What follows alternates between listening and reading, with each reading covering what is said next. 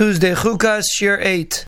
So we're holding Sif, Siman Aleph, Sif, Dalid, a very interesting Sif. The Shulchan says, Toiv me'at tachnunim b'kavana, me'harbas b'loy kavana. It's better to say less tachnunim with kavana than to say a lot without, without kavana.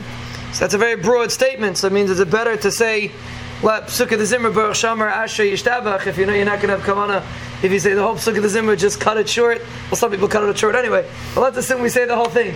Is it better to say the whole thing without kavana or to say a little bit with kavana? So, first of all, the reason why you shouldn't say less and have more kavana is because what's going to happen is you're just going to say less and you're not going to have kavana anyway. So therefore, it's not kedai to start with this business of toiv ma'at. But the real answer is that this din is very specific. It's said regarding the tachnunim that a person says at night, meaning you're not mechuyev to say those tachnunim. If you're up at night, you say tachnunim. So we tell you, you can either say the whole Sefer Tillim and not have kavanah, or you could say a few kapitlach and have kavanah. So then it makes more sense to say less and have kavanah. I'll give example. A kinnis on Tisha B'Av.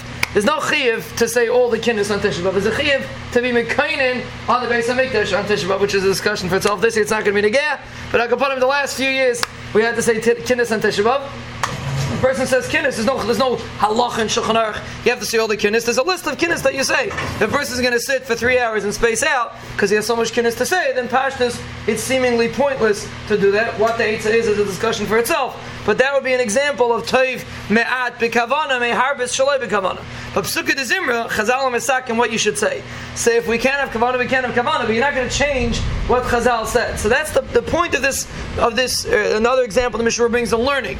A person could either learn a lot and learn its uh, more, qual- more quantity and less quality, or more quality and less quantity. That's the point of this Shulchan. When there's no specific din of how much you should do, then we tell you it's better to have more quality than to have more quantity. But when we're dealing with something, a person's not going to say you should only daven three brachas, we're not say because the whole thing is not going to have kavanah. It doesn't make any sense. You, you say whatever Chazal said to say, and you try to have kavanah as best as you can.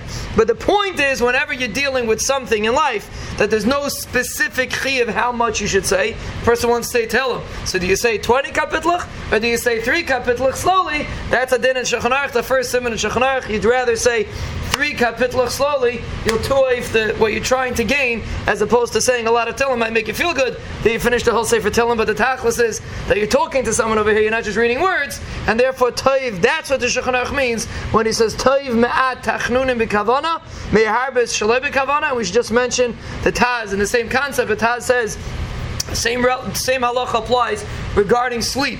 If a person needs more sleep than somebody else, so the Taz says that it's you're going to get the same schar as the person. Like one person only needs four hours of sleep, so he's able to learn later nights later, and he has to get up early to go to work. He's able to learn more nights later, and the other person needs more sleep, so he goes to sleep earlier and he learns less. Zak the Taz, they get the same same schar, and the concept comes from the same concept.